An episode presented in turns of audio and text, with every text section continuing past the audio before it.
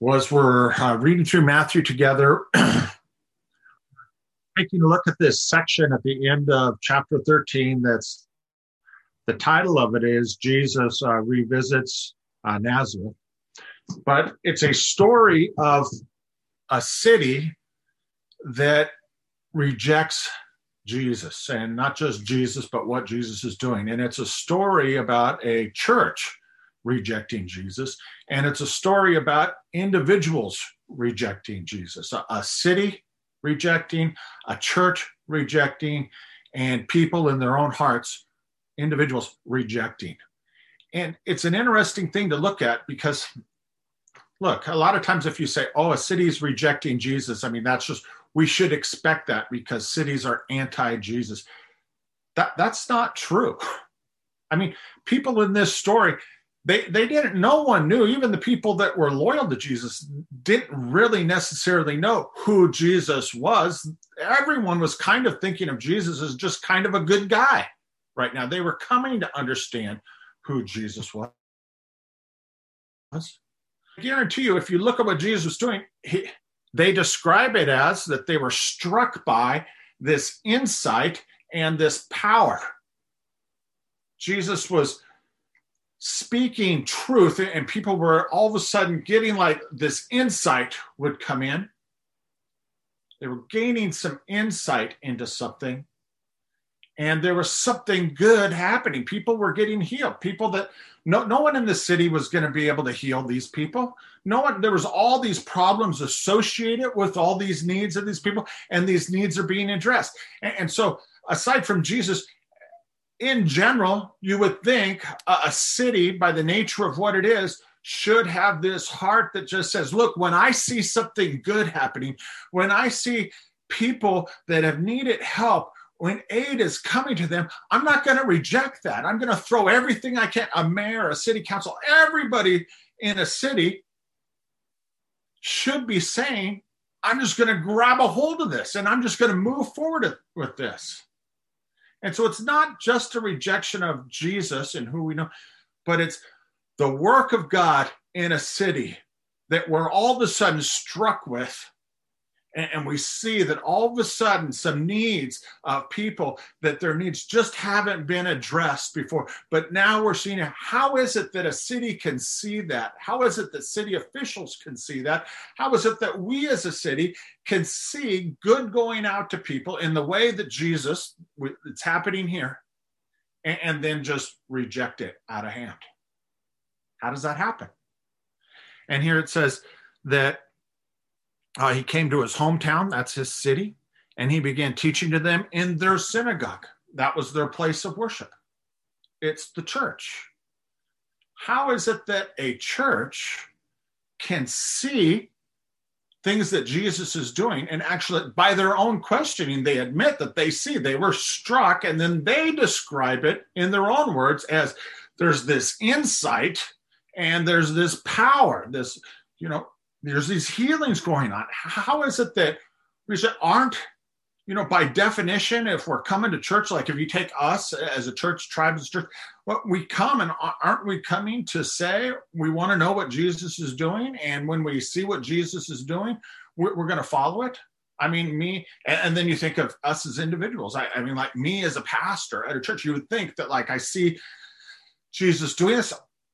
And so you know, that's what we do. We see what Jesus is doing. It takes everybody off guard that there is this path that we start running down that's rejection. We start to reject it. And the way it's described is down in verse 57. It says they took offense at him. Uh, the, the, word offense is uh, literally they stumbled over him. In other words, we see what God is doing. We see, if you don't want to say, if you're a city, you don't want to call it something God is doing, you at least see there's good happening. But I can almost guarantee you that everyone that's willing to admit that good is happening and is willing to get on board understands there's something supernatural happening here. And, and if they were pressed in a private con, would understand this is something God is doing how is it that we can be struck with what God is doing, but then stumble over it. Isn't that what we're looking for? Solution to some of these problems. People, you know, it isn't, you know, don't we want to participate in that? Is it, don't we want as an individual? How is it that we can actually be struck? It's not that, well, I don't know if I'm being struck or not. Well, that's one thing. But the fact is, in this story, they were being struck. It was happening as a city, as a church, as individuals. It was happening. And by their own questioning, they're admitting that they're struck by it because that's what they're talking about. How is it that we come about stumbling? The, the first part is it says that they started with a question. The stumbling started with a question Where did this man get this wisdom and these miraculous plot powers? I, guarantee you, if like, for instance, if you look at the example uh, of what's happening uh, in the East Bay during COVID, where people are being fed, things are happening, and, and in terms of our participation in that, if you look at like tribing, I can guarantee you the city's already asked that question. Well, where did this come from? We start asking these questions. Now, as a pastor, a lot of times I just think, and even just individually, I think, well, I mean, questions are good. It's us processing stuff. And I think about that myself. It's like, look, I understand. I need to ask some questions because I need to. Pro-. The problem is that's not what's happening here. look at what they say. Their question is, where did they get this? Well, they already knew where it came from. They wouldn't have been questioning why it was happening with Jesus if it wasn't for the fact that it was just beyond what a person is going to be able to do. If it was due to his education, they would say, oh, it's due to the education. If it's due to his plan, they'd say it's due to his plan. In the absence of anything humanly like, they ask that. So, by the nature of them asking it, they know. But then, if you look further at what the questions is, is not this the carpenter's son? Well, what does that have to do with anything? That's not processing. That's just stumbling over a bunch of stuff. Is this not is not his mother called Mary? What what does that have to if his brothers James, Joseph, Simon, Judas, and his sisters are they not all here with us? Where, where did this man, whatever it is that they meant by that, whether good or bad, or people go into, but it doesn't matter what they meant by those questions. If we're struck by something God is doing, here, here's something God is doing. Someone that is blind has received sight. Someone who couldn't walk is now walking. People that were hungry are now being fed. That's some of the things that Jesus was doing. If you look at that, who cares if what who cares if joseph's dad was a carpenter? What does that have to do? Who cares who his mother's name who cares brothers and sisters? It's it's irrelevant. The path of stumbling that leads to rejection is paved by asking all these questions instead of just looking at what god is doing and just saying, it is what it is. Who cares why, who, what, how, who this person is? If God is healing people, if God is doing wonderful things, let's just get on board with that. I know for me personally, every single time that God has ever done anything, it is this type of way. All of a sudden, I feel like I'm just sort of struck with some sort of insight, or I'm struck with this.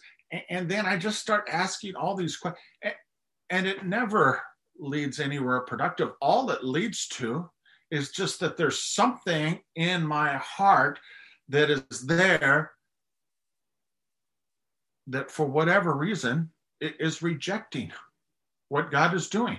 I see what God is doing and, and the more I ask questions, the more I start feeding this part of me that is rejecting. And we don't take notice of that. We just think, oh, well, if I see what God is doing, then I will go. But that's not the way it works because when God is doing something, there's a part of us, and this is very real. There's a part of who I am as an individual, who we are as a church, who whatever city is. There's always a part that is going to reject what God is doing. And there's a part that sees it as good. And so it it's not as simple as what is God doing? Okay, then I'll do that. The what is God doing when we're struck with the what is God doing? That's never a question. Everybody always knows that. It's that what is God doing creates this eternal conflict now in a city, in a church, and, and because the city and church, because the city and a church are made up of people. And so it starts with us as individuals. In our hearts, whatever it is that Jesus is doing, there's going to be something about it that we're just not going to like. And we're going to ask questions, and, and the questions aren't really going to have anything to do with it they have more to do. They don't have anything to do with what God is doing. The questions have to do with what's going on in our heart. And more often than not, they're stemming from that side of us that just for whatever reason just doesn't like it. It's good for us to think through that, not because we need to change our hearts and just jump full bore on whatever it is that God's doing it's good for us to understand that when we are struck with what God is doing, there's going to be an internal battle. There just is, because that's who we are. And, and so he's letting us know prepare. Don't, don't be caught off guard. It's the way it is. And, and so for, for me, this happens every time. Some, God does something, and, and, I'll start walking down the street and I'll just be like, well, what about this? And I'll start thinking through, trying to process through, trying to make these deductions, trying to ask these questions. And, and I just all of a sudden will always come to this place. It's like, I don't even know what I'm talking about. God, I, I'm praying to you. I don't even know what I'm asking for at this point. I mean, I know what you're doing, but I'm asking all these questions. I can't stop my heart from going down this road of all these different things, but I know that's not leading to anywhere. And, I just have to, I can't stop it. But there's this other side of me that just says, God, you got to save me. I mean, I don't know why I'm going down this road. I can't stop my brain from thinking. I can't stop.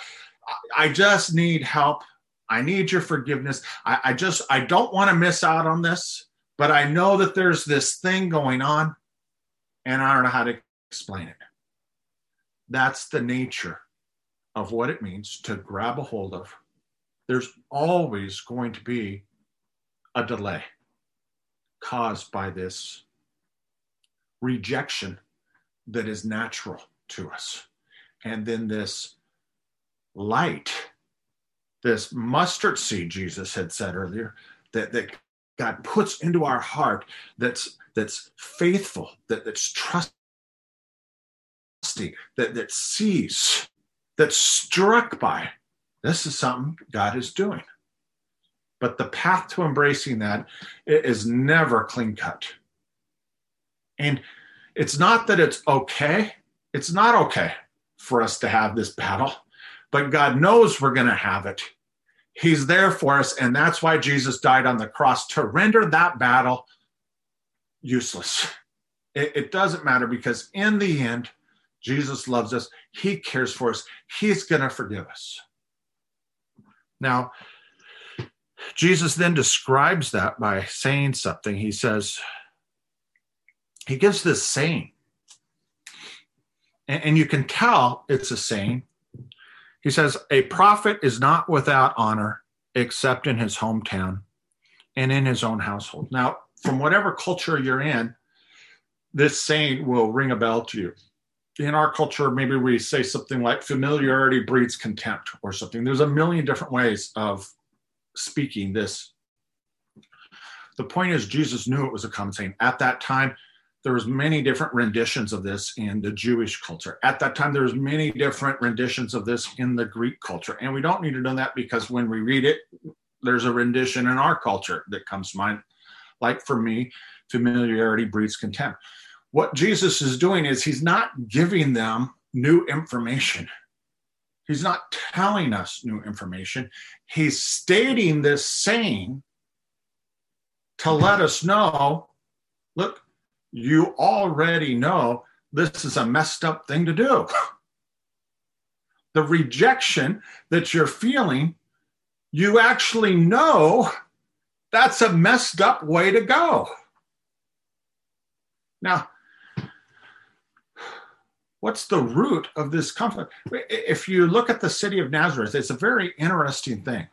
Uh, not in Matthew, I can't remember which, maybe Luke, I can't remember which gospel it is, but but Jesus starts to call his disciples, and, and one person comes to Jesus and has this revelation. I think that this Jesus of Nazareth might be the Christ. That's this city.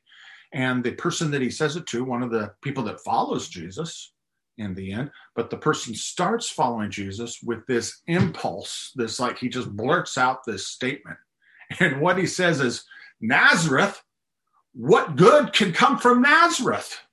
In other words, he's following Jesus, but there's this pullback, and the pullback is what what good thing can come there what good can come from any of those people that live in that city nazareth? Nothing good can come from that city nazareth. Nothing good can come from any group of people whether they're following god or church in nazareth. Nothing good can come from a person as an individual in nazareth the people in nazareth knew that's how people viewed them People were discriminatory towards them.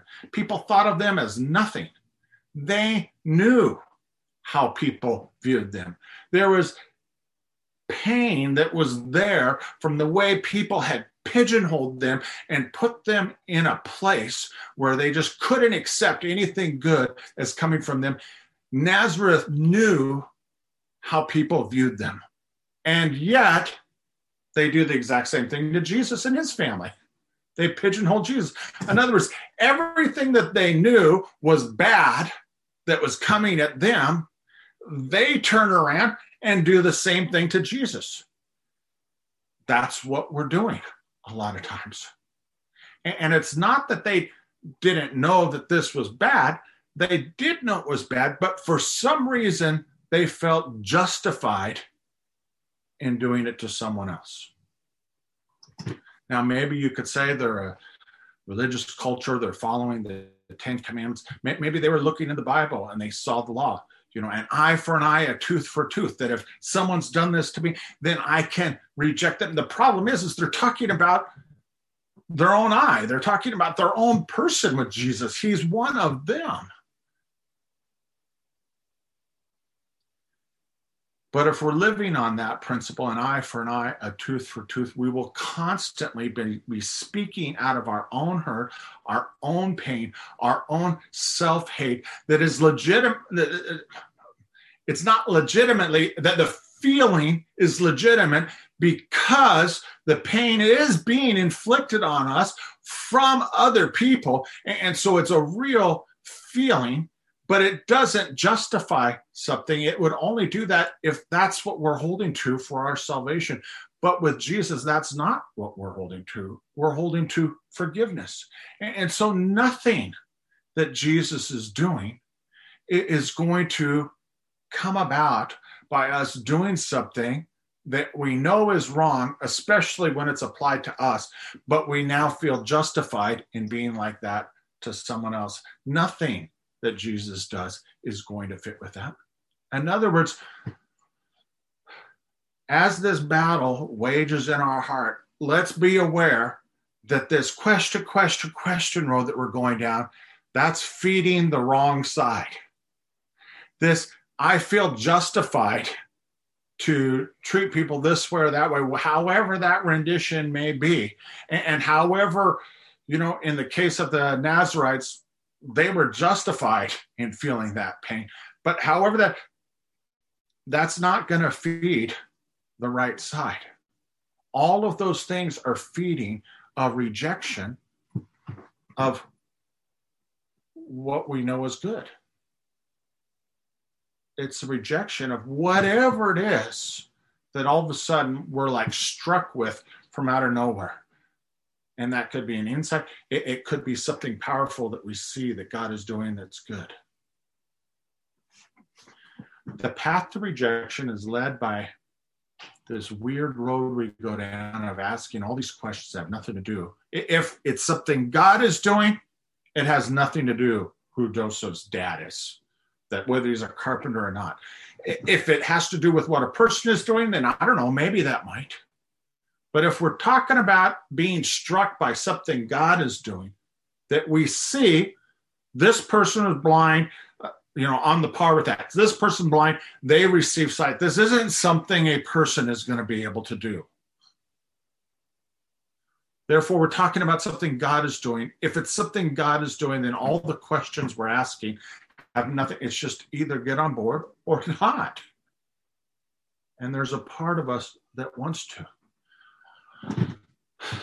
In the end, uh, the last thing is in terms of their rejection, it says, and he did not do many miracles there.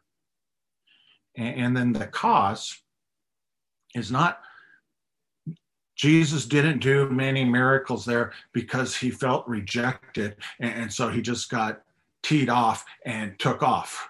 That's not, Jesus knew what it was going to be like coming there, but he came anyways it says the reason was because of their unbelief or their distrust. In other words, this side of us, whether it's a city, a church, or us as a person, this side of us that just is, it's this heart of rejection that we've started stumbling down this road. It's finally won out, and the answer is no. And when that happens, there is loss. And the loss is, I mean, there's a lot of people there that needed healing that didn't get healed. There's a lot with that city. There's a lot with that church. There's a lot with each individual person that Jesus would. We were reading last week when it says Jesus attended to all of them. He wasn't able to do that here. There was, there's a real loss. Now, the good news is it's in the title. And the title isn't really there. It's just so Jesus revisits. Jesus is going to go back to Nazareth. Now the problem is once we get going down this road of no, no, no, no, no, no, it's really hard to pull out of that. But Jesus is going to go back. But the loss is maybe he comes back the next day. Well, there then there's a day more that we're sort of in our misery. Maybe he comes back a week later and gives us another opportunity. That's a a week. There's stories in the Bible of people coming to this place of saying no. And God doesn't come back to it for 40 years. A whole generation has to dwell in that pain. There's serious consequences for this spiritual battle. The spiritual battle in a city is not what people in the church painting out to be. The spiritual battle in the church is not what we think. The spiritual battle in both is the same exact spiritual battle that's in us, where there's a part of us that the second God starts to do something, we start to reject it. We already go down that road. And there's a part of us that doesn't want to, that wants to grab a hold of it. But just by the fact that there's a battle, we're not able to grab a hold. What does this mean? Is Jesus saying we should have a heart that just never fails? No. He's saying that the path to saying yes, given the nature of who we are, that there's this part of us that just is going to pull us down this road, stumbling over everything that God has done in rejection. And there's a part of us that wants to grab a hold of it, but it's battling this other part. The nature of who we are, there's no way that we can move forward outside of repentance. Saying yes always begins with repentance, and repentance is a difficult thing. But what it is is it's saying, God, I, I know this is there with me. I I'd love to be able to stop it. you know. But I'm gonna just don't see me through this. See me through this one part. that part that wants to follow Jesus. Forgive me of this part. And somehow I, do a miracle in me that allows me to head down this way uh, of what I see that you're doing. And that's what a path of repentance. And that's why repentance is so wonderful. It's not because we think repentance is about this condemnation, it's about this other side. That's not what it's about. Repentance is about saying, Look, I see that that's all there. I know that's all there. God, you know that's all there. But, but my salvation depends on you seeing me through this small part that loves you, that cares for you, that wants to receive you, and build my whole life into this part. Have everything get view me or treat me as though this was me, even though this other part is there. And that's a good thing. And the good news is that's all Jesus is looking for. That's all he's waiting for. And whether we're blind and receiving sight, our real need is to have this. Because our real need is to, it's not to have God in our life, because God is in our life.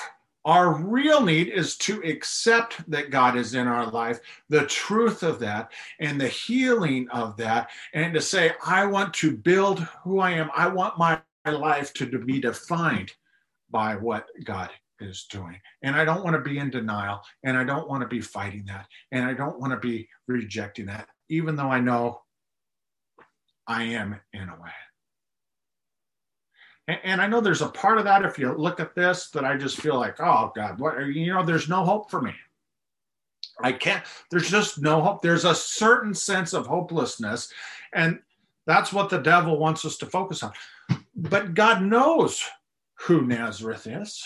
And God, Jesus died on the cross to save Nazareth because he loves Nazareth. He cares about his people. And he knows that this is here. That's why we needed a Savior that would die for us to fix this part, to make up for this part. And the new life that Jesus lives in heaven is Him taking on all of this part for us and just taking it on Himself and dying on the cross for this, just nailing this part to just saying, Look, I, am just taking this all off. What, whatever should come to you based on this part, I'm just going to take that all. So that in essence, in terms of the way God is viewing you, all he sees is this small part, and all God cares about is a small one. It doesn't have to be big. It doesn't have to be a huge commitment. It can just be the smallest little thing. And God's promise is that even though we're not capable of it, the miracle, what the miracles are pointing to, what the power is pointing to, what the insight is pointing to, is God's promise that He will, as Jesus said in Mustard Seed, create this tree where we'll finally find rest in it and other people will find rest in it too. Uh, let's pray. And, sort of the challenge, I think, for us, given this passage, as a city, as a church, as however it is that you want to look at it is to just be honest about the struggles that we have, but cling to the only hope that we have, which is the hope that we see happening around us, which is the hope of God stepping in and saving us, and God building something, and God putting something in our heart and building a new life of rest for us and others on that. Let, us pray. Jesus, we thank you for all that you do. We thank you for your patience with us. We thank you for the way that you care for us. We thank you for winning this battle for us and help us as we struggle through this. And we pray, Jesus, that you will do a miracle for us as a city, uh, us as a church, us as individuals, the miracle of connecting us and, and just keeping that part of us, preserving that part of us, and building on that part of us that sees the good that you are doing and loves it and is thankful for you and lead us down that path. We ask you in your name, Jesus. Amen.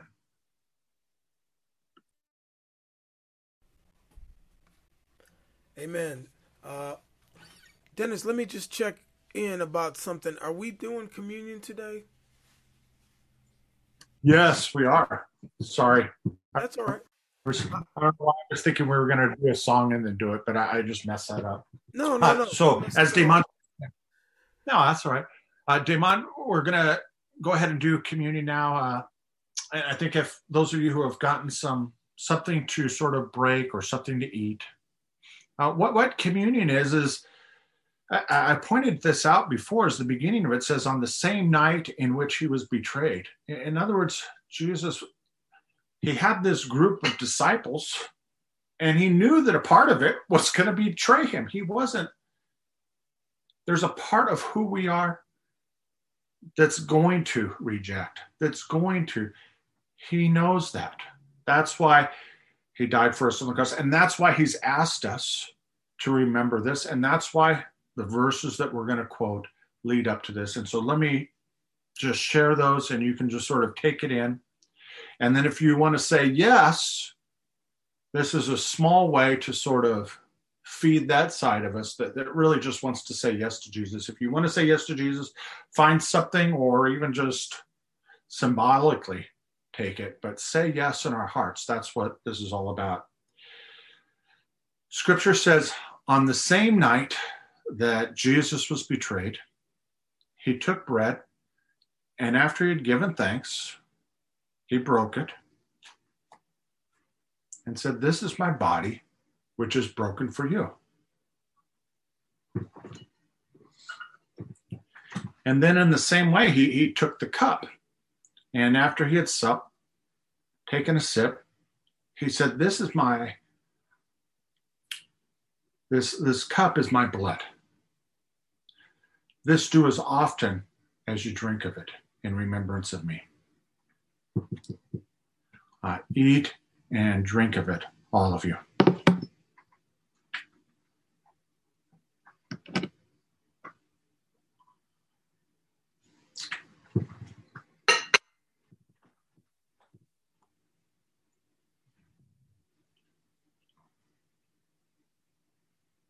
Let's pray. Jesus, thank you for your body and your blood, this real, tangible symbol that points us to your life here on earth. Uh, you coming down and becoming a part of us in flesh and blood. And also you giving up that flesh and blood and giving up your life for us. Help us to remember that we needed a Savior.